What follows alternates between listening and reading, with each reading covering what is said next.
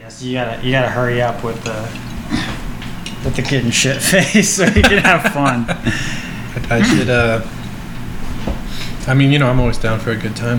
Mm-hmm. Shit, did you need another one? Doing computer science. Okay, so here's the other thing. I like tea. Uh, Another one would be great. My na- I'm, I'm a Kyle, so I also love hard seltzers. So these these are these are pretty good. You know. think. Dink. Thanks.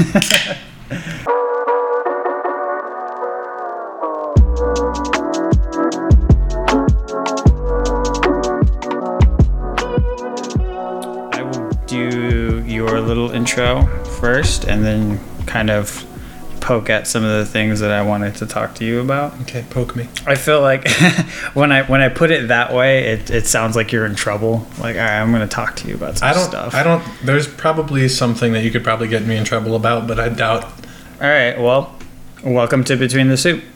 It's the show where friends become closer friends. The show where Kyle drives a bazillion miles to come and chill with your boy. Uh, the show where I basically talk to people I already know about an experience that is unique to them. I'm not on Twitter, but you can follow the podcast Instagram at betweenthesoup.pod, where I'll post updates on episodes and behind the scenes content. I'm your host, Gilbert, and today our guest is prior Marine and current software engineering student Kyle Kolomichuk. Kyle is one of the first people I met at my unit going into the Marine Corps Reserves and has been a great friend all throughout my time in the military. Uh, while he was in the Marine Corps, Kyle worked as a motor transportation mechanic, fixing issues on a number of vehicles like Humvee, Humvees and seven tons. Uh, I don't know the actual nomenclature of those, so don't don't ask me. Uh, that's probably the same thing, isn't it? Yeah, we call them Humvees and seven tons. Uh, Kyle has also had the unique opportunity to not only work for Starbucks as a barista, but also as a corporate software engineering intern.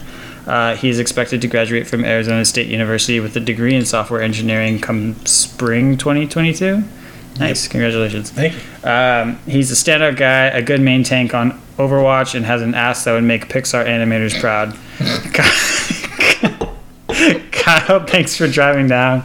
Welcome to Between the Soup. I saw you take a sip of that, like, I "Oh, was like, Good timing. that was a perfect timing. Ugh. I just wish that, like, you know, obviously my ass is like a topic amongst my- Everyone. everyone, and and I wish there was something I could say to refute, like being a Pixar mom, but like, it, it- we're we are born with unfortunate truths. I don't think that's a it's a bad problem to have. That's also what I hear, but I'm also the one with it, so like, I don't know. I don't guess. I, I feel like if uh, if somebody is teasing you about it's like it's probably because they're envious. Yeah, they're so of- jealous. Yeah, They want to be a juicy Pixar mom too. What's up with Pixar? Why do they do that? they want that dump truck.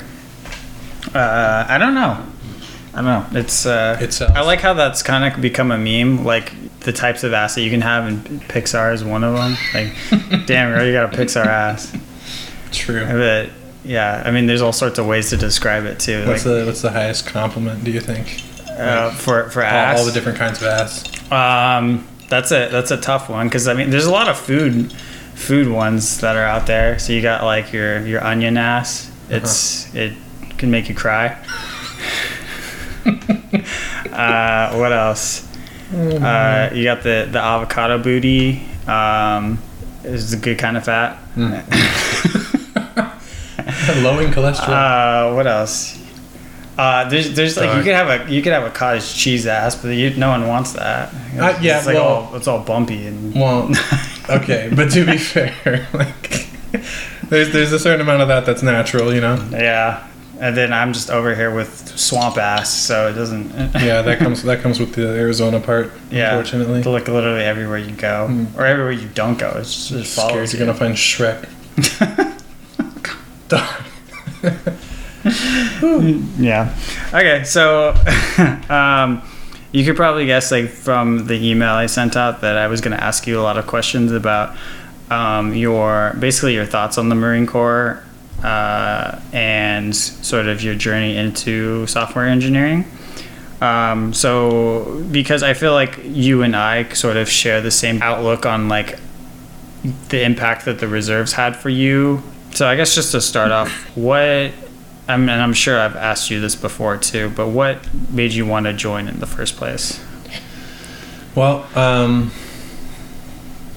I feel like there's a few different. Like, I didn't. Yeah. I was dumb. No, the, I you know so I grew up. I moved around a lot. Right. My Mhm. dad was in the Air Force. Um, came from kind of like a military background, and um, I originally intended on joining the Air Force. Like I did Air Force ROTC in college. Um, hmm and then when I failed at studying aerospace engineering and dropped out of college, uh, I went to go enlist, and um, the Air Force kind of left a bad taste in my mouth, and and I was like, not gonna do that. Mhm. And I and I had heard that the Marine Corps was like the hardest. Um, you know, like I was a I was an accomplished athlete in high school, and then you know doing ROTC in, in college, I was pretty physically fit, and just who I am, like like don't really. I, I like to choose hard things. If I had the choice between like a like a two two things that are going to be like equally good for me, or like like with indiscernible differences between their value, Mhm. and one's easier and one's harder, like I'll generally pick the harder one. Yeah. Um, Or maybe even harder is not the the right word, but per- perhaps more challenging. right. Yeah. Yeah. Yeah. takes More, it's more challenging because it's harder. takes the mo- takes the most amount of effort. Um, but yeah, so I mean, so there's that aspect of it where like the Marines was the thing I joined specifically because I heard it was hard, but the reason I joined in general was because I needed to get out of Tucson. You know, like I was like massively depressed, had just dropped out of school, moved across the country uh, into my grandparents' house, had no friends, and I was like, well, fuck, like I gotta Yeah. go. you Yeah. know? So uh, yeah, so enlisted in the Marines. Yeah, I mean, like that's that's pretty much why I joined. how old were you when you when you? Oh, I was I was ancient compared to everybody else in boot camp. I was 19. I had a full year compared to everybody Oh. else. I mean, I was 19 too. Yeah. Uh, it's crazy because when I when I went to MCT, I, I, by the time I got there, I was 24, Yeah. uh, and there were kids there that were 17, and I was just like, "You're fucking 17." And you're like, "Yeah, my mom had to sign a waiver for me to be there," and I was like, "How the fuck?" I feel like the advantage of being 17 and in the Marine Corps already is that you will just like continue to fuck up your life until you're 21, which is about when you should stop fucking up your life anyway. Like Mhm. 21, 23, like that's about when you should start like building, I guess. Yeah. And so you get out of the Marine Corps and have a GI Bill and and and those kinds of things. Yeah, that's a really good point. I never, I never really thought about that. But I mean, you Uh, also have to like contend with like the increased amount of like mental illness and, and, and whatnot. So I yeah, don't know. It's I was bag. I was thinking that you were gonna go with the um, on the on the side of like if you if you join the Marine Corps when you're 17, that's already a huge accomplishment um, to have on like your resume. Like as a, you're basically still a child, and you have something that just has so much weight to it. Jeez. Uh, yeah, still a child. I you do you remember being 21 and feeling like like oh man, I'm so much older. Like I'm I'm, I'm so grown up. And especially like looking at like you know 18, 19 year olds. Like especially in the Marine Corps, you're like wow, I'm way fucking more mature than that guy. Yeah. Oh yeah, absolutely. What the fuck? It's yeah, it's super. It's really weird. And like I said, for the being an MCT, like as like an older person, like you kind of take you're able to take a step back and like actually see like what sort of phase of like life and and the Marines that these people are in, and most of them like are still like in that in that mindset of like I'm I'm a I'm still like a high school kid. I can still fuck around. I, I don't have any. There's no consequences for my actions. well, and plus being 24 in MCT, you can wipe your own ass at that Right. point. So huge advantage. Yeah, and you could tell too. Like uh, all the all the people that were more mature and like hardworking and better leaders were older. Yeah. Um, there, I mean, there were some like that were younger that were like, you know, pretty determined and like straight edge, and they like wanted to actually improve, which is great. Um, but the vast majority who were younger were just like dick around and like right. not Well, not care. And you Like, also had the advantage of like undeniably having some poor leadership experience under your belt. Like not you as well, maybe you as a leader, but more more specifically having followed some pretty not stellar leaders in your time in the reserves going into MCT. So you already knew like how to treat people like 17 year olds or 18 year olds who like don't know left from right, essentially. Mm-hmm. Don't know anything about the Marine Corps. And so you can like even if you're not actively leading these guys, not implying that you weren't, but like Mm-hmm. like you're not like maybe not putting energy into leading them, but just like treating them well and like you know they do have like this like way of looking at you and Yeah, I would actually, I would completely agree with that. Um, especially because, like, I mean, I'm as a person, I'm not very, I guess, um, I, like aggressive, um, which a lot of leaders in the Marine Corps are. And but for me, I could tell like whenever I made myself available, like as a source of of either knowledge or support in whatever way to, to these younger Marines, they they took to it really really well yeah. um, because they already had instructors that were breathing down their necks and, and Like- yelling at them for being stupid. Oh man, an NCO that's not like on my ass and Yeah. making me feel bad about myself. Yeah, I mean, I- since I was around them all the time too, it, they felt like they could actually come to me for for shit that they had questions about or that was on their mind. But it, there was still like that level of respect to where like they knew that I was like the authority figure, and so they would do whatever I told them to, Right. which was But it's like an earned respect rather than a like commanded respect. Yeah, yeah, um, yeah, exactly. Um, and I think I think that goes a long way in making like an, impre- an impression on on these people as well. Because I you, think on anybody really. yeah, you know, for someone who is going into MCT, everybody around you is is either PFC or private, Right. and so having a another classmate who's an NCO is like that's not really heard of, and you're gonna remember that. So you're either gonna remember, okay, was this NCO just a shitbag, or did I actually like look up to him and learn something from him Yeah. or her, I guess. Yeah. Uh, but yeah, I know it was really, really interesting experience, and it, I like that you brought up too that like you, you know having sort of uh, shitty leaders was also uh, could be a, a point of influence too because I think I think that's totally correct. Like you see how other people lead or how other people are like lazy or treat their their own Marines, and it's just like I don't want to be anything like that because it makes me feel like shit. It makes me not respect you in the first place. so you know what's you know what actually interests me about that? Mm. I'm 28, right? And I look Old back. fuck. I know. I'm I'm a boomer, and and I look back on.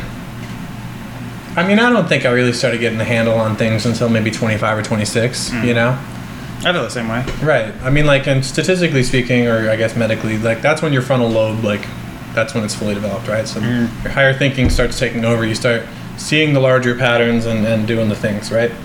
But we like when you know when I attached to the unit, I was what was I, twenty, Mm-hmm. and I was being led by you know sergeants or whatever who were twenty three or twenty four Mm-hmm. and so like in my head like i'm like wow those guys had no clue how to lead like those guys were idiots Mm-hmm. but like 28 year old me knows that 23 or 24 year old me was also an idiot Yeah. you know like would not have done much better like maybe done some things differently Uh huh. but definitely not have done things like immaculately you know like Yeah. i think i can count on one hand the amount of like great leaders i encountered in the marine corps Mm-hmm. and i don't think i would have been one of them like at like at that age i guess Yeah. That yeah, that's a that's an interesting point too because like I remember like being younger and, and like even going to MOS school and seeing like the instructors who were like 23 or 24 and me thinking like they were they seemed just way older or like way more competent but then like you actually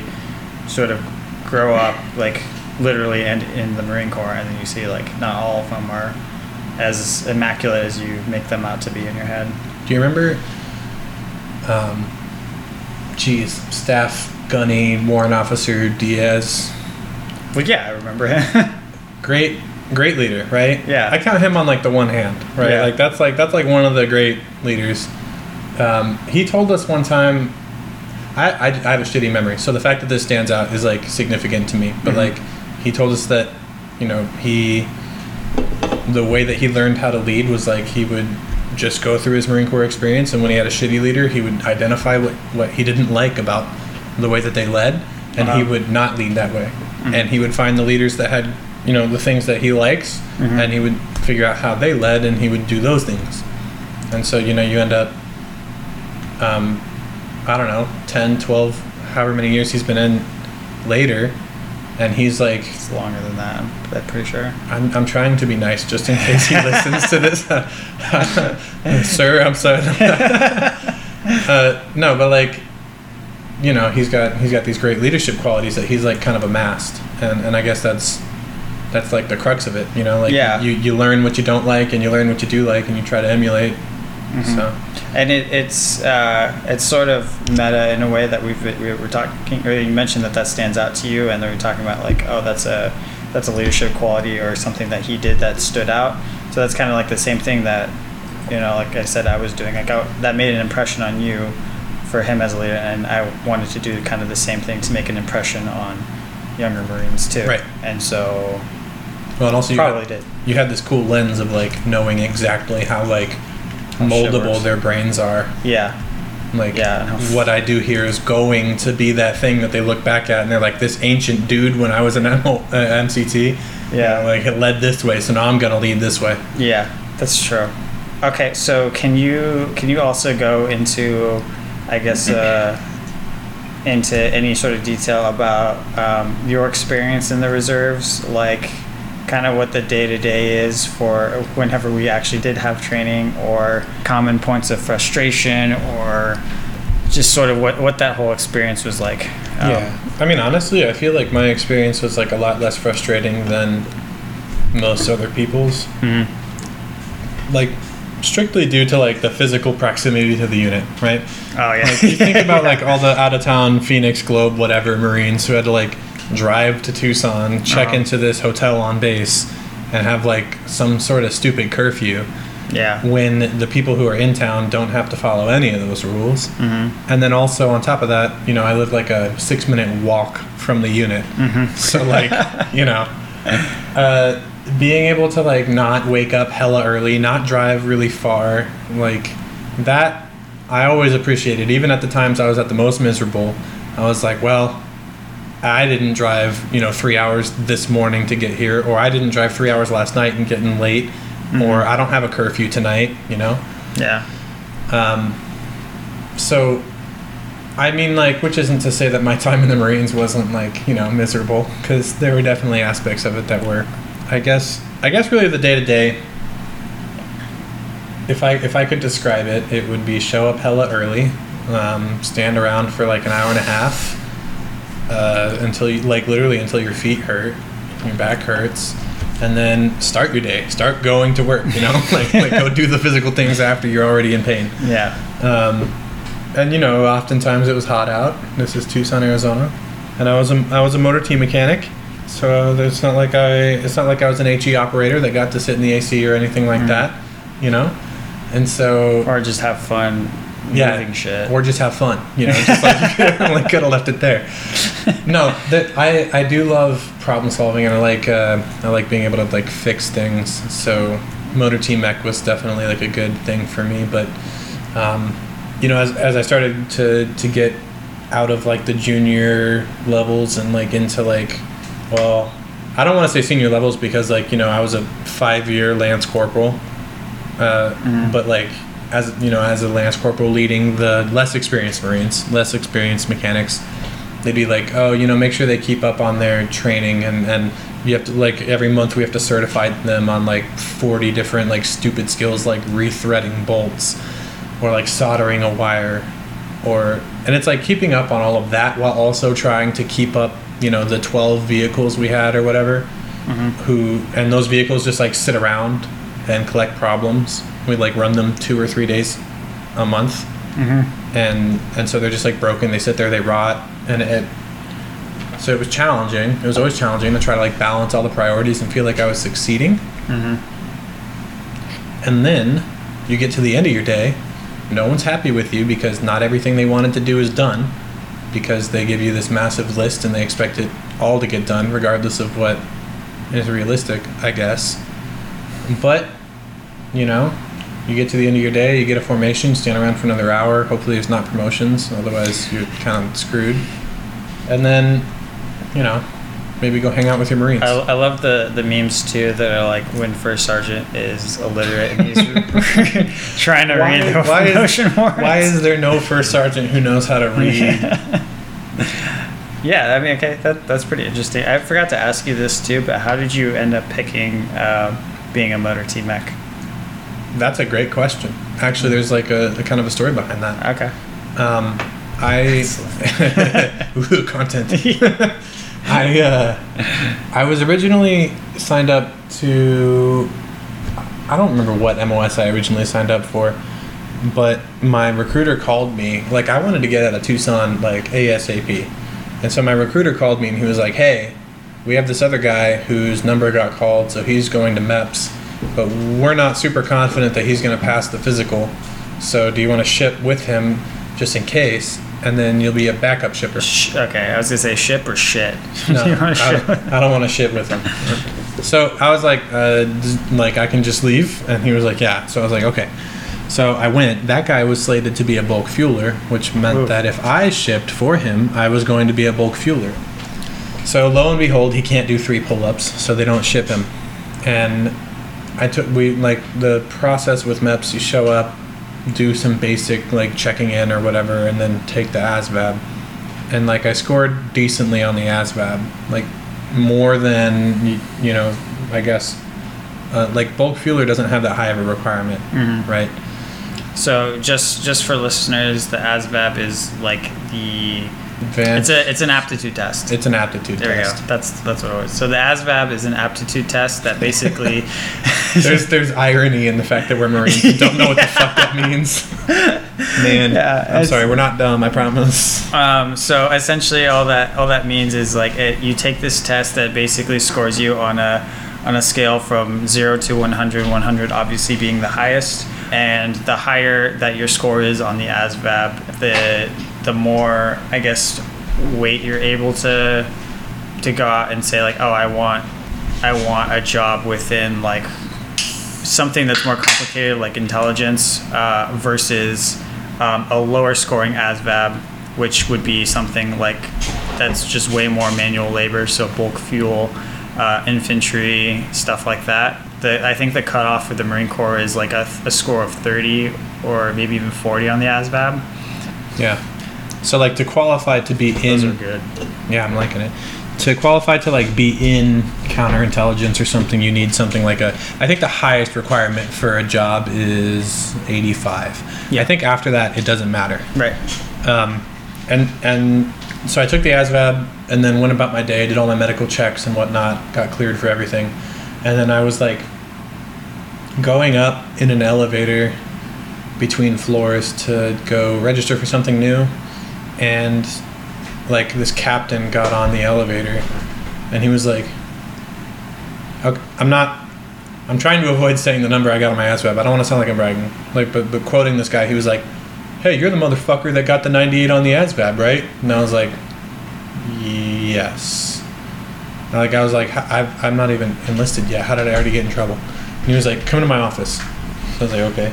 So I showed up at his office and, and, and he was like, you need to go to college. And I was like, I just came from college. I'm not, I didn't have a good time. I don't want to go to college. And he was like, do you try Navy, Navy ROTC? Like, get a scholarship? I was like, dude, I tried ROTC. Nobody actually gave me any scholarships, just like a lot of people saying they would, right? Mm-hmm. Um, so I was like super bitter about it. And he was like, well, okay, you sure you want to enlist? And I was like, yes. And he was like, all right, well, at the very least, we're changing your job because you're, you- you're not going to be a bulk fueler. Mhm. And I was like, okay. So he went in and changed my job to motor T-Mech. And, you know, it took me exactly like one drill at the unit to realize that dude did me a solid. Yeah. Like a real hard one. Like I would have hated my life if I were a bulk fueler. Yeah. For listeners as well, um, if you're a bulk fuel marine, um, it, it's a it's a necessary job, but essentially you yeah you basically pump vehicles with fuel Ma- and and build different structures to house that fuel.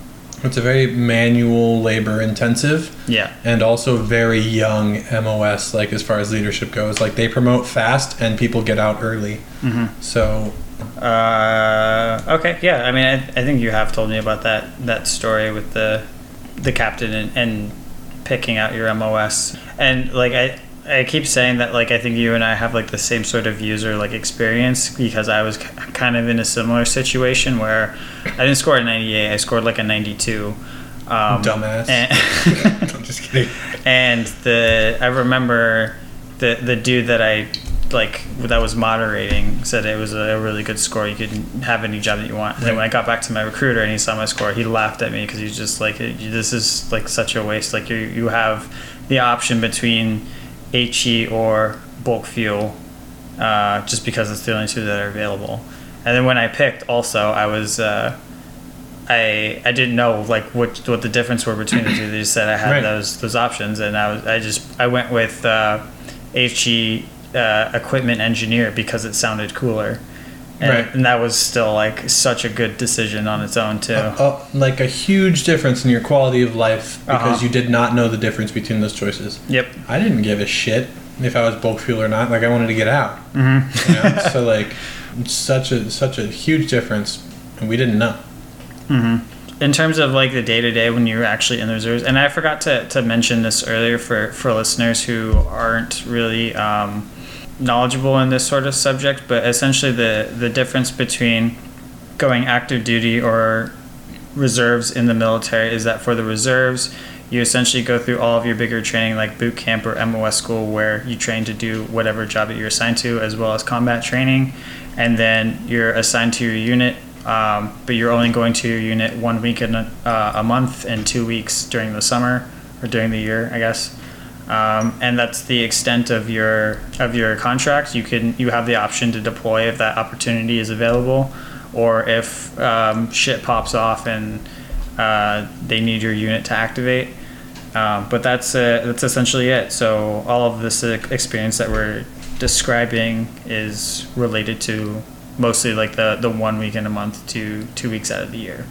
Um, and so with that too, um, I guess what was your what was your own personal view of like being a, a reservist? Because for for people in the military, it's I feel like civilians will will see it as like a, okay, you're still in the reserves, and I, I feel like most military members would uh, would view also like okay, you're still a marine, you're still in the in the military, but there's still like a a sort of vibe even within reservists that you're like lesser or what you're doing is sort of pointless. Was that kind of how you felt as well? Yeah, well, I mean, you know, there's always, I guess, the the, I mean, like even in boot camp, um, you know, my, they were handing out duty assignments or what have you, and my drill instructor realized that like all the squad leaders and the guide were all reservists, and he was like, "Why the fuck do I always pick reservists for my leadership? Like such a fucking waste." And it's like, you know, that I mean, obviously, you know, the, you don't I like I just you know put a shit ton of effort and energy into being a leader in boot camp where I'm already like miserable. Mm-hmm. So to like hear that and it's like, what about it? This is a waste. Um, yeah, I mean, we, there is always that that idea, like both in active duty and the reserves. I think of like we're only here two days a month. We're not real Marines or Mhm. what have you but I think it's I think it's a it's a pretty mixed bag. I've heard active duty people who say, you know, like I fucking hate reserves, y'all are unprofessional, like you don't know your fucking jobs, you know, you're dangerous to have it on a deployment. And then I hear active duty who are like, well, you know, I thought I hated reserves, but then we deployed with some people from the reserves, like individual augments or whatever Mm-hmm. um, so like one or two people who joined our unit and and they didn't you know maybe if their skills were lacking but they picked it up super quick and were amazing you know so I, I i guess i guess you know the opinions that are passed along seem to be as diverse as you know one would expect from any population Mm-hmm. um, but you know there is like a like a piece of pride about it where it's like you know we laugh we say semper sometimes you know and and it's funny right Yeah. and at the same time it's like i don't know it's it's conflicting it's a little bit conflicting Mm-hmm. you know people thank me for my service and it's like what the fuck Yeah, I didn't do anything. I, uh, I woke up you know a few hours early like two days out of the month. Mhm. So you're fucking welcome, I guess. Yeah. I yeah. guess. So that that was something else I was gonna I was really curious about too because even though I feel like just uh, in general the vibe is with, with people in the reserves who don't deploy um, and kind of just ride that out. Um, eh, like since you don't feel particularly like you've done anything, regardless of that fact, you're still there's still something that you personally can get out of having been in the Marine Corps, going through the training, going through everything that it is that you went through, and that in itself has some sort of payoff. So what what was that like for you? Um, so what essentially did you did you get out of this experience that made it worth it? Yeah. Um, well, first off, I mean, my opinion of this has like swung back and forth over the course of my Marine Corps career, but then also like the past, I don't know, how long have I been out? Three years? Three years, Something years? like that. Yeah. Fuck, you're old. Uh, dude, shut up. um, the uh, I don't know. My opinion is that that it's been worth it, and the reasons why are like I have those bonds and those friendships that are going to just last a lifetime, and I've actually talked about this a lot, like to anybody who would listen. Really, like the bonds that are formed in that kind of environment. Like I don't care if it's you know, in boot camp or somewhere else or at our unit or in 29 Palms, like that, that like, holy fuck, this is miserable, but we're still gonna, like, we're gonna have, we're gonna laugh about it. Like, we're gonna bond over it. You're gonna, like, I'm gonna tell you my, you know, personal things. You're gonna tell me yours, and we're, there's not judgment. Like, we're just gonna know each other. mm-hmm. Like, that kind of bond is definitely, like, irreplaceable. Like, you can't, it's invalu- invaluable. Both. You know? You- uh, yeah. Both. What you can't val- yeah, you can't put a you can't put a, like any sort of metric on that. Mm-hmm.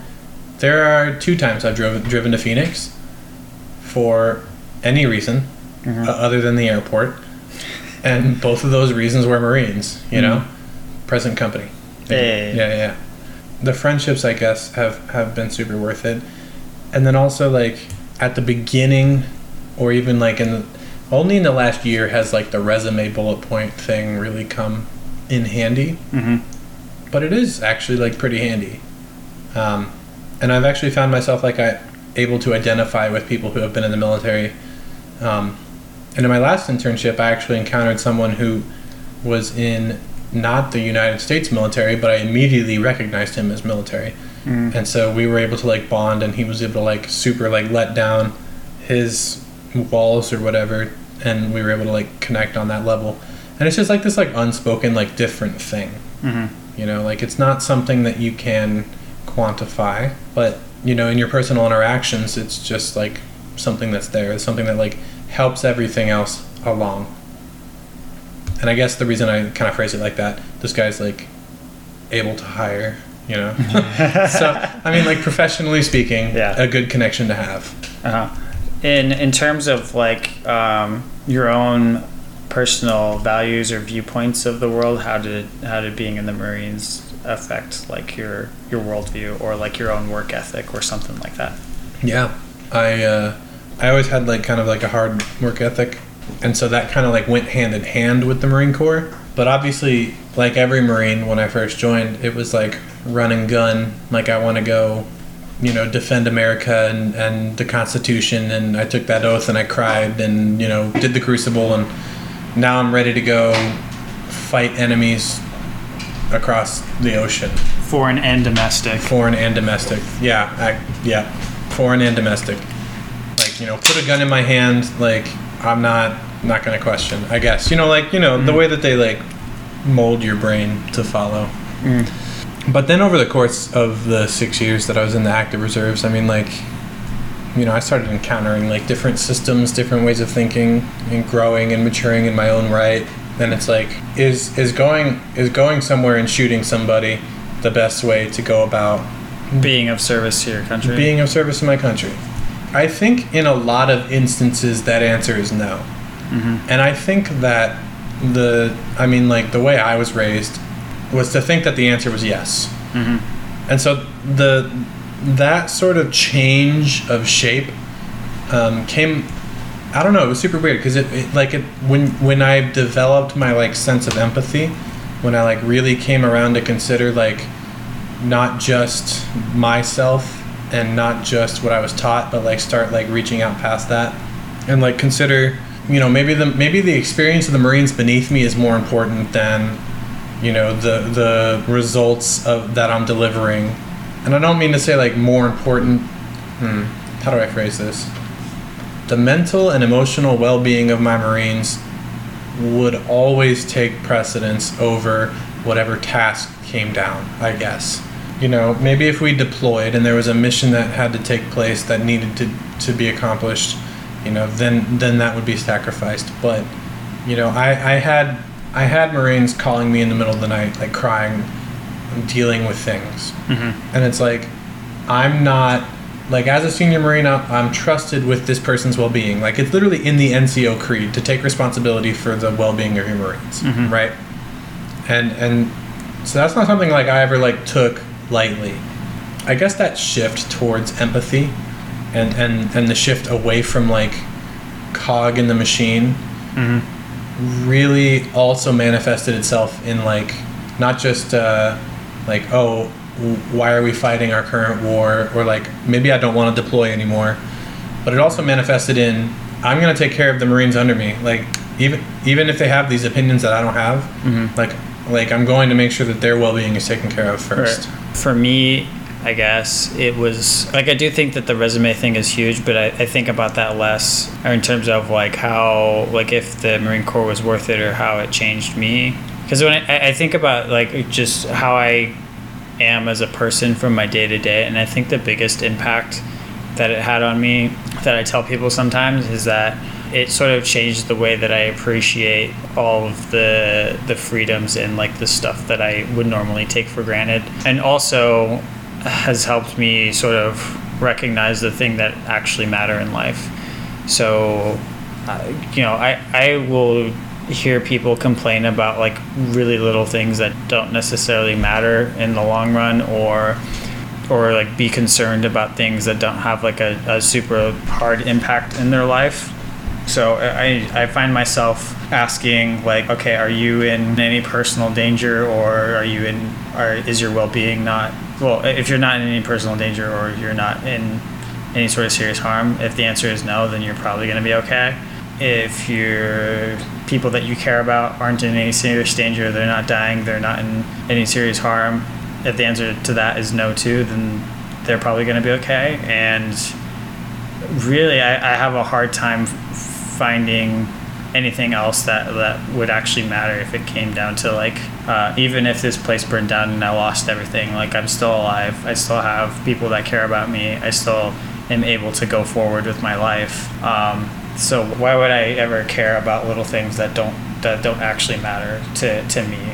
So so, so your, your definition of things that matter to you has like shifted. So there's like I guess like I've heard about this pyramid Maslow's hierarchy of needs. There you go. Yeah.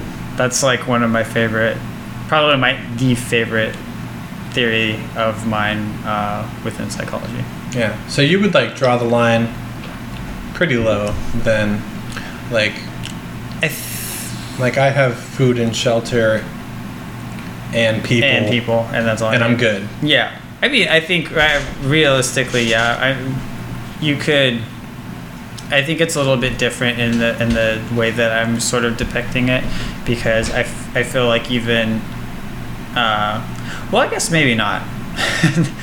Because yeah I, I, am talking about like personal like health and, and safety and then like the health and safety of people that I care about and then there's really nothing else that that particularly matters. So like nothing that's like material or even like uh, you could say like losing a job or um, I don't know, not having a lot of money or some, something like that, where that would something that would cause people like a lot of a lot of stress for yeah. I mean for good reason, but at the end of the day, like you're you're gonna be okay. You can always get more money, find a different place to live, uh, get a different job, but the you can't replace yourself. Like you can't replace your life, and you can't replace somebody else's life either. Um, yeah, I feel like there's there's a lot to that. I feel like a lot of it also comes from like security and self. Like you know that like you are assured that you're Gilbert, Mm-hmm. right? And so everything else that happens to you is not going to change who you are. Yeah. And so, like, you can be your consistent self all the way through. And I know that that sounds to you basic, but I think that that's like not something a lot of people know. Mm-hmm. And so, like, sort of my lens on it, I guess, is that, you know, I also had that that lens of like nobody's shooting at you. What the fuck are you crying about? Mm-hmm. but then I gained a lot of self awareness, and in me, the way that that was is like I wasn't raised very self aware, Mm-hmm. and and so like gaining that self awareness, I was like, oh shit, oh fuck, like, all these things are happening to me, but. But then you know went to therapy, and then after that it was like, wait, no, like I'm, I'm still gonna be myself. Like things can happen to me without changing me, and and so having that security in self is very important.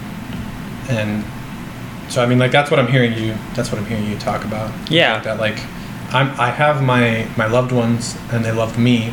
Like my needs are being met that way. Physically Mm-hmm. my needs are being met. So like what else is important? Nothing. Right? Yeah. Like as long as I have those things I'm gonna be okay. And that's like I think that's a really good good place to come from. Mm-hmm. But also not a place that a lot of people can come from. Yeah. Um, I, I think about that in terms of like like if you are in like a rough place or you are stressing out about something, it's kind of like Hakuna Matata. uh, but so like if you are really down and, and but you think about like all this all the good things in life that you still have to me those are the ones that matter the most but like if you're trying to you know build on your life and flourish a little bit more then you do, i feel like you do need to keep all those levels into account Yeah. of the of the hierarchy Yeah. and uh, the, the reason why that's like probably my favorite like theory or whatever for from psychology is because i think it's just like the not i don't think that it's like you know like gospel or anything i just think it's like such a good guideline for like reflecting on your own life and figuring out what's deficient what's not or what you need to improve on my understanding of it too at least when i when i examine my own life with it is like i feel like a lot of people are under the assumption like for Maslow's hierarchy of needs like if you if you have one need satisfied then it's like okay yep you're done. You don't need to worry about it anymore. It's all good. You move on to the next one. Or the fact that you can't move on to the next one unless the, the prior needs have been met. And it's not really like that at all. You're kind of just jumping back and forth between levels. Like sort of like a balloon that you're pumping up like you, you want to keep you know making sure that you're you're fed and you like you're you have shelter and um, you're seeing people but like some of those levels might be on the wayside and that's kind of like where the self-reflection comes in of like okay i haven't done anything creative in a while that doesn't make me feel like accomplished or like fulfilled in a self-actualizing way so maybe i need to put in a little bit more time with that or i haven't seen friends that i haven't like in a while Right. that i really want to maybe I'll, I'll set aside more time to to hang out with them because it, it's it's just important to me Maybe I'll drive to Phoenix. Who knows? yeah yeah Yeah. No, I think that's I think that's a good a good outlook. Pretty healthy.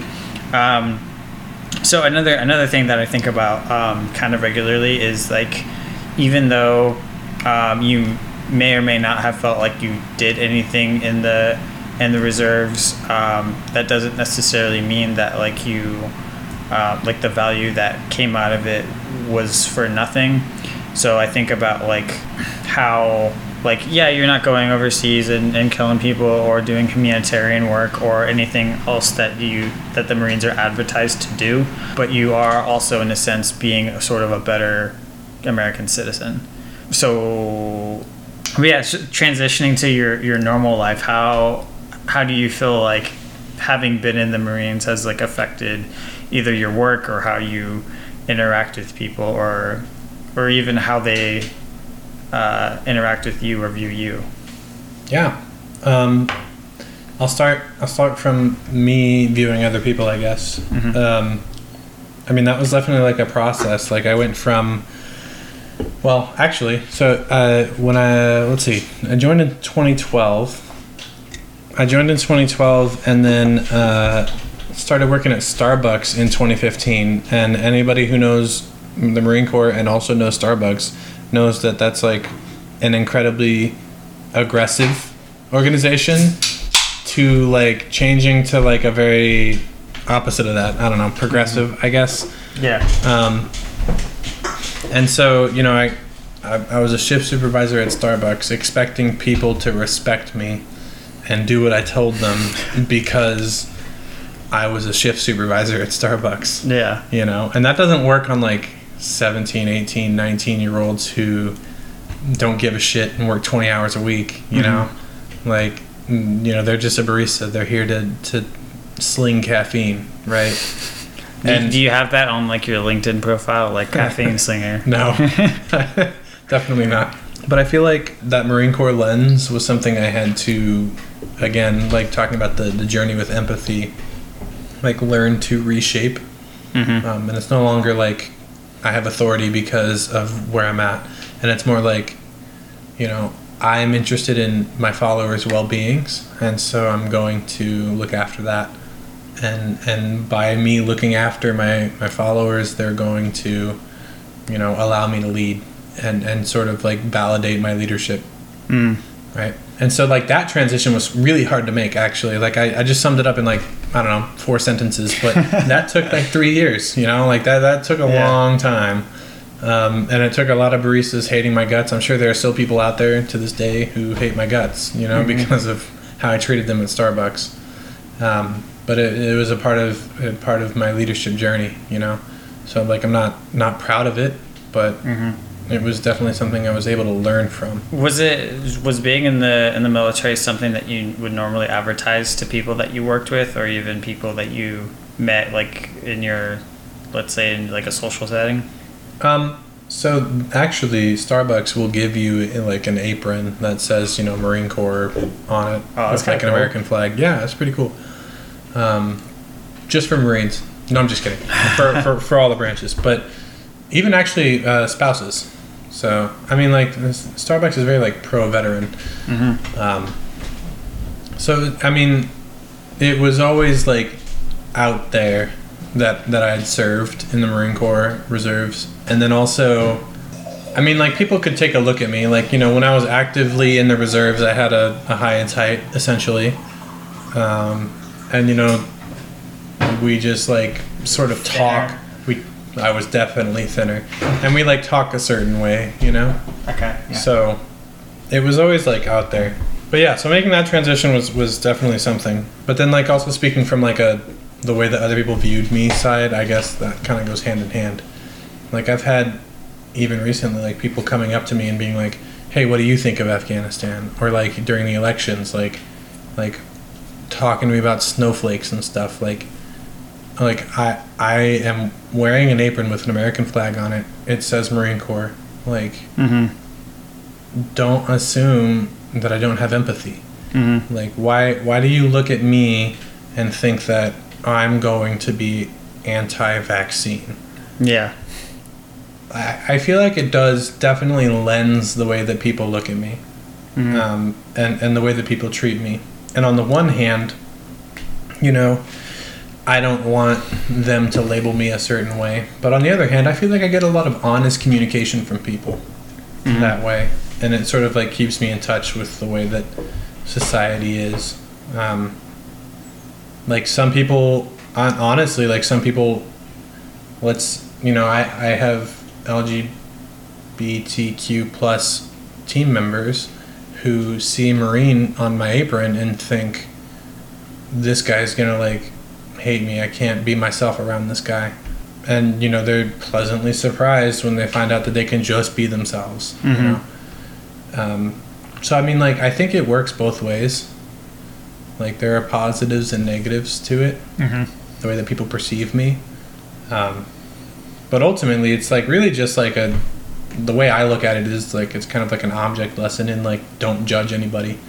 Like don't don't Yeah. like try your best to not apply your biases to other people Like, I guess yeah. It seems like a, that would be harder for you to do if you have just sort of like this badge that is advertising it to to people that you interact with, even if you don't wouldn't normally be like, oh hey yeah, I'm in, I'm a marine, like blah blah blah. Uh, yeah. so that, that's uh, that's kind of interesting. I wonder if uh, like if you meet somebody new, if you if you hid that from people, you'd be treated differently. I'm sure the answer would be yeah. Yeah, probably. I mean, like I can definitely look back on it and like, like I mean, I could ask people who know me today, like even at Starbucks, like people who just know me. People who know me, they're like, oh, I, you know, if they met me while I was in the Marine Corps, they're like, oh, I assumed these things about you, Uh, and I, you know, they just weren't true. hmm Like it happens all the time, Yeah. literally all the time. Yeah, that's a that.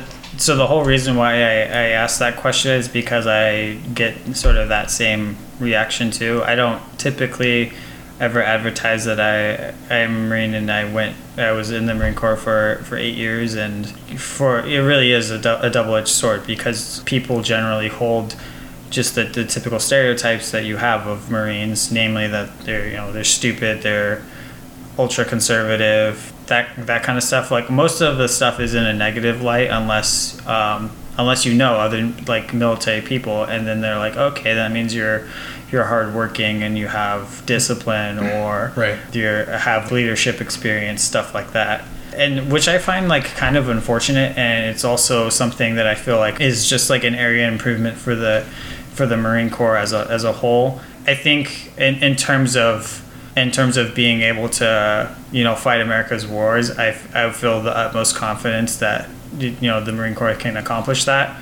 Um, but at the same time, managing like the image of Marines for for those individuals like in America is I think something that could that could definitely be improved on, especially in a in a professional sense, because there are tons of Marines, or not even just Marines, but tons of uh, prior service members that I know coming into the civilian world, and you can clearly see that they were in the in the military, but that's like their whole identity. That's like uh, all they talk about, all the experience that they talk about, but it doesn't really reflect them in a positive way because of what we were just just talking about. Because they hold the stereotypes of not being um, not being super intelligent or being too vulgar in a professional setting or just being flat out rude to, to people when you shouldn't. I don't know. There just seems to be like a really weird disconnect that I wish wasn't there because end of the day I am really proud to be a Marine and I wish I, I could tell people that more. Uh, but at the same time, I know that not advertising it and not just going outwardly and saying like, "Oh yeah, I was in the military, like worship me," that has definitely served me a lot of benefit. Yeah, there's definitely like a middle ground. It's Mhm. like, yeah, I was in the Marines, and if you get to know me, you know, you'll figure that out. But also, I'm not going to like Yeah. straight up advertise. It's also I also kind of do it because it, it's kind of cool to like um, to kind of just like throw that in there if you've known someone for a long time that didn't know that detail about you Yeah. and there was like oh I had no idea and I was like Yeah. I take that as a compliment honestly. Yeah, well, I mean, I had a, I had a, a a manager who had a real thick Southern accent, and he told me. I really like my Southern accent because literally everybody in the tech industry underestimates me when they hear it. So I just get to blow them out of the water all Mhm. the time, all the time, and it's kind of like how I feel a little bit about the Marines mm, like my experience with it like if someone knows i'm a marine they come at me with all of these expectations mhm. And for me to just like not be those things or to like be different things it like it's it's kind of like a giant fuck you in a way also. Yeah which is a very marine corps thing like that big middle finger you know? Yeah. Like, Yeah. you think you got a handle on me? Fuck you. Dude do you remember that? You remember in fort huachuca when we we were at the range and we rented that truck from the air force and it brought the wrong ammo No, we went we went down to Fort Huachuca to do range with a unit from Phoenix, and they stopped by Luke to pick up a box truck, right? hmm And so we're driving around in Fort Huachuca, gets covered in dirt, and then at the end like we're like packing up all the targets. There's like a dick drawn on it. dude, like an eight foot dick. it's the the hugest dick. I remember that. Yeah. Yeah, and none of us. I mean, we didn't know it was an Air Force truck, but like we're just like sitting there, like on a, on. I was. I remember this moment very vividly. Like sitting on the back of this seven ton. Like we shot first, and then Phoenix went. So like I was on the safety Vic or whatever with the water and whatnot. So I'm just kind of like chilling, sitting there, and this box truck drives by with this eight foot dick and balls just like drawn in the dust on the side of it. it just goes rolling by. I remember that. And I'm like, that's fucking, that's hilarious. That's great. Like, why, why, duh, you know? Mm-hmm. And and then I hear yelling, and I'm like, I, I better wipe the smile off my face. Yeah. And leadership got fucking pissed. Yep. You know, I remember uh, it might have been I don't know what rank, but the officer was like, you know, we borrowed that truck from the Air Force. Like, what if we sent it back without washing it? Like, what do you think they would think of us? And I remember in my head, I was like, honestly, if I was in the Air Force and the Marine Corps asked me for a truck, I would expect it to be covered in dicks by the time it came back. You know, I don't, I don't know what reminded me of that moment, but That's just just like the image of, of Marines and kind oh of yeah, the, the giant middle finger. yeah oh yeah yeah yeah exactly. It's it's the brand, you Mhm. know. I mean, you think about it, uh, just a giant dick and balls kind of looks like a middle finger. Yeah. Um, yeah, I was gonna ask you kind of um, your journey uh, into software engineering. So you mentioned earlier that you were in aerospace engineering uh, originally when you were in college, and then dropped out, and then now that you have a new lease on.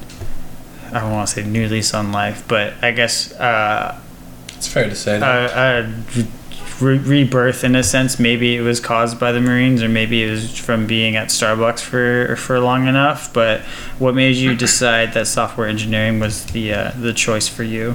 Well, actually, I mean, I'm still not like super convinced that software engineering is like the thing I want to do until I die Mm. or anything like that. I mean, I like the problem solving and I like I like building, you know, um, and so it scratches those itches, uh, Mhm. like enough for me to find fulfillment. But you know, really, when it comes down to it, I still have no clue what like my passion, air quotes, passion is. Mhm. You know, um, when I first went back to school, I wanted to study electrical engineering, actually. Um, and so I started down that path, and I was doing really well in the classes, but I didn't feel like I was learning anything. Mm-hmm. And I recognized that as like a lack of passion. So I was like, well, I guess I'll switch, you know? Mm-hmm. I was only doing electrical because I knew someone who did electrical, and they were like, "Oh yeah, it's great." It's like, okay, cool. Um, and so then I was like, "Well, fuck, you know, if I don't like electrical, I guess I'll just try software instead." And I liked software, you know, like Mm-hmm. the coding a, a Hello World in Python. like, that was fun, you know. Yeah. And so I just kind of stuck with it. Um, it's been a it's been a lot of hard work, but yeah, I, I do I do find it fulfilling. I'm not gonna say it's like the thing I want to do every day until I die, but uh, it will at least afford me a lifestyle that I can try more things. Mm-hmm. You know. True. Yeah. A quick story with that. The first time that I typed in "Hello World" in, in Python, I was just like, "Wait, that's it? That's stupid as fuck." Yeah, me too. Actually, I was like, that, it was a homework assignment. uh It was like the week's worth of homework for Just to figure out how to do that. Yeah. I like install Python and do a hello world. I was like, that's dumb. And they were like, you built your first program. And I was like, that doesn't make any sense. Yeah. This isn't a. Shut up. but, I mean, like, looking back at it, I guess, you know, I would recommend anybody to start there. To this day, I still, I mean, Guess, like, yeah. uh, I still build hello worlds in a sense when I'm like learning a new language or, or you know, interacting with a new system. Mm-hmm. Um, like I just build like a very basic proof of concept that just says, "Hey, I did this thing and it works, so I can build from here." Hmm. I think that's what it's supposed to teach you, although they don't really bill it as that. Yeah, it's it's like a uh, kind of like a I don't want to say probably like a cultural thing. Like it's if you're getting into programming, this is what you need to do. But it's like it has it serves a purpose, but no one really voices what that purpose is. Yeah, I think that's because it's meaningful to people who already know. but not people who are learning. Yeah, I, I was gonna say that's the other thing too. Like when you're starting, uh, getting into coding, like you you expect that that the code is that you're supposed to learn is going to be more complex right off the bat, or like you can the code that you build is pragmatic in a way, but it it is kind of just like a fundamental Yeah. thing to be to start out with. Well, and I do think there's this like huge disparity also between. I mean, you know, you see the commercials or whatever for tech schools that are like build Unreal Engine six, and it's like you're not gonna fucking do that. Yeah. You know, Yeah, like yeah. You're gonna get a bachelor's degree, four years of learning the basics and that foundational knowledge, Mm-hmm. and then you're gonna get a master's degree, and then you're gonna build Unreal Engine six. But nobody would go to college if we were like, hey, go to go to school for seven years and then help us do this thing Yeah, you know so i mean like there's like an incredible amount of foundational knowledge yeah. I mean, I, I completely agree with that too. Because like I, I'm pretty sure I, I told you that I went through like a coding camp and um, like I went in with the expectation that I was going to be like a pro at everything. That, or all the tools that they were teaching by the end of the program, which wasn't the case at all. It really is just to get you exposed to these different tools so that way you feel confident enough in like an interview or something to say like to actually be able to put this on your resume and say like yeah I can I could do SQL or Python um, and like no no one's going to expect you to build Unreal Engine 6 but you can still have the, that fundamental knowledge to not only navigate that specific tool but also to f- just to figure out more complex things that Right. you would be doing on a normal basis within said job yeah i think the first two years of my degree were learn these things that all programming languages have in common mm-hmm. and the last two years i say that like it's been four years. This is a uh, definitely a five year program for me and it's been 10 years since i started going to school so Mm-hmm. it's been a long time. But the last section of my schooling has been all right figure it the fuck out. Mm-hmm. here's the requirements. Yeah. We'll give you a lecture that like tells you more about the requirements but but you gotta fucking you gotta learn you know? You gotta like you know the foundational work so you gotta build it yourself. Right um, and actually i think the number one thing i get to put on my the fuck resume is that? Is that rain? Hold up. That is rain not this rain It'll probably go away in like half hour, Mm. maybe, or it'll keep going for like a day. I went What are the two? went caving this morning yeah. i'm claustrophobic and one of my biggest fears is drowning and they were like because of the monsoons there's a historic amount of water in these caves and i'm like what the fuck i paid for this can you imagine Paid to drown. yeah Uh, what were we talking about? Engineering. yeah okay so like i think the number one point i got to put on my resume really um, was just that like i'm like Hello world. hello world no language agnostic is is the term like a lot of people aspire in software engineering to be like full stack developers which means like you do the back end you do the front end and everything in between connect all the pieces. Um, but i think a piece of that or even maybe a larger picture aspect is being lang- language agnostic to where you know pretty much all programming languages have a core idea or concept in common.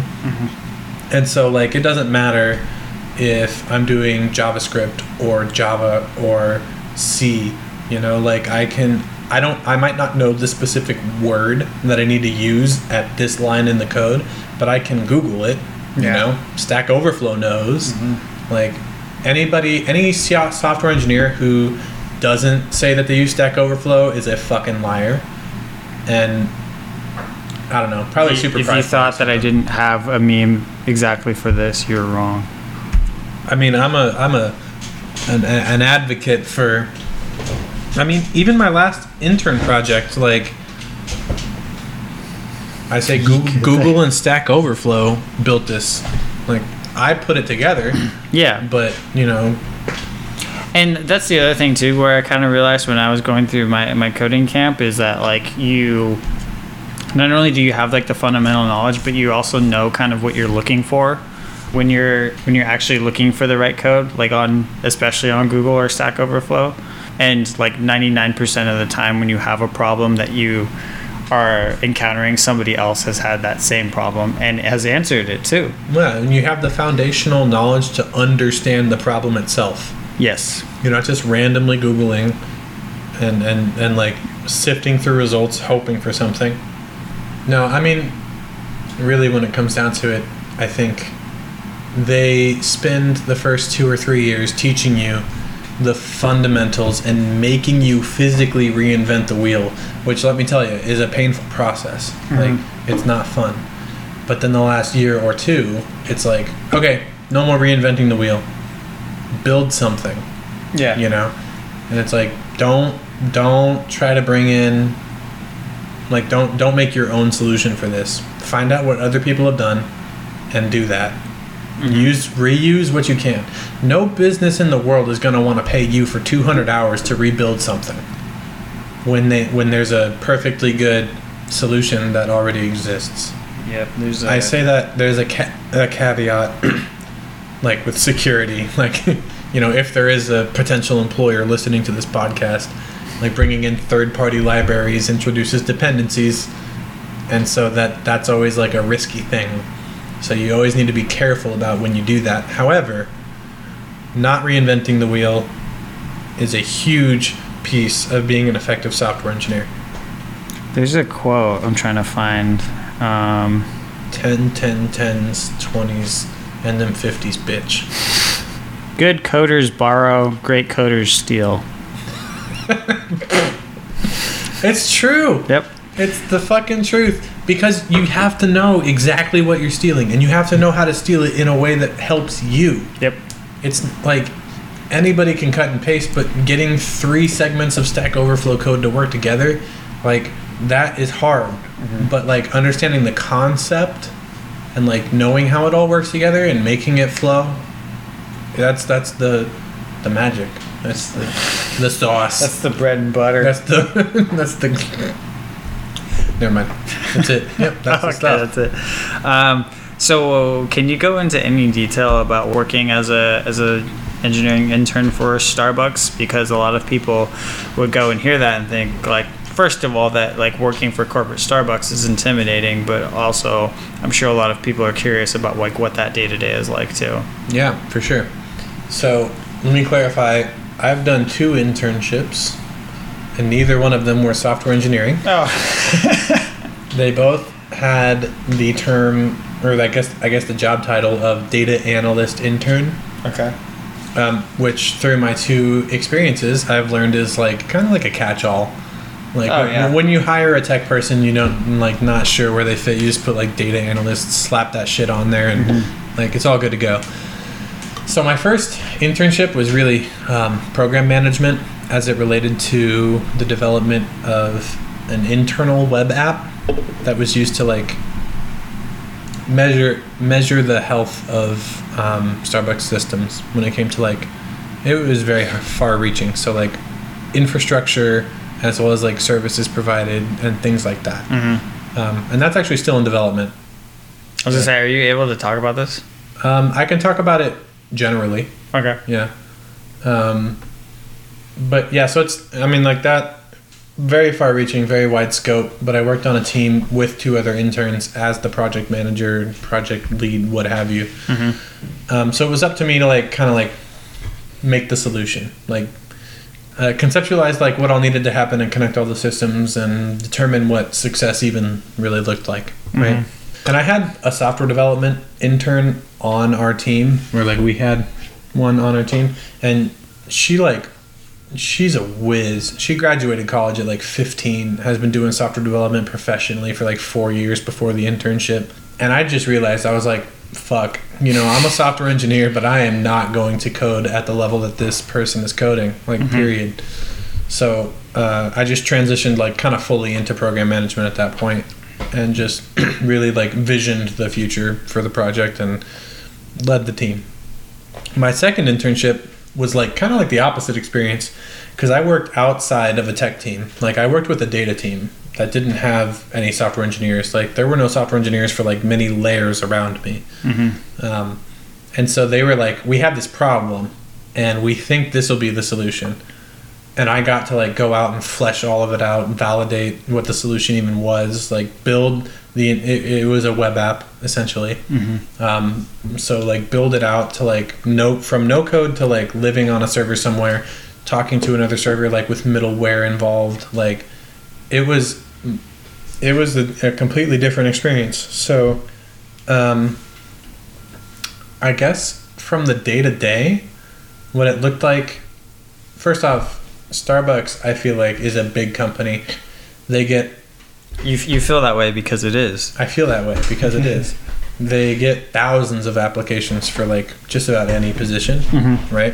Um, That's kind of why I brought it up. Like when when a lot of people hear like, "Oh, working for corporate Starbucks," that's a little bit intimidating because there's a lot of competition and it's a well-known, popular brand. Yeah. I mean, they. This might be the cockiest thing I say out loud, but like. They keep telling me these things. Yeah. they keep telling me these internships are competitive, but they keep giving them to me. So I don't know. No. Like. no, I'm a retail partner and I'm studying software engineering. There's not a, like through Starbucks, like Uh-huh. through their university program. So it's like there's not a lot of us out there. Mhm. The the sample size is very small, so I have an advantage. But like, um, I guess when it comes to like the day to day, Starbucks is a very it's it's strange because it's like a, it's a coffee company doing tech things, but like the the tech things, it's like the mm, how do I say this? It Starbucks is a culture, right? Like the the customer experience, like the partner experience, they always put that at like the core of what they do, Okay. right? What were you gonna say? Uh, I was gonna make some smart ass joke or something. It'd be like, It's- it's a mindset. Six, six bucks for a coffee. That's the It's a mindset. Uh, someone, hold on. Someone posted. Uh, I don't watch TikToks ever, but someone posted on what's her name, Caitlin. She posted a TikTok on her story, then it made me fucking laugh.